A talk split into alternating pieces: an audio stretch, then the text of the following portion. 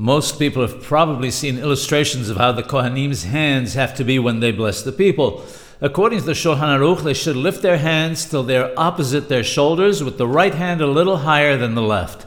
According to the Arizal, their hands should be higher than their shoulders and level with their heads.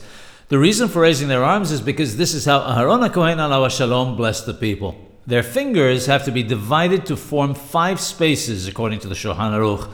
This is achieved as follows: the little finger and the one next to it are together, with a space between them and the next two fingers, which are also together. There is then a space between those two fingers and the thumb. Now, this applies to both hands for a total of four spaces. There is then a space between the two thumbs, though they must also touch each other. This is based on the verse in Shir Hashirim which says, Mashgiach minha halonot, mesis minha harakim. He watches from the windows, peeks through the slots.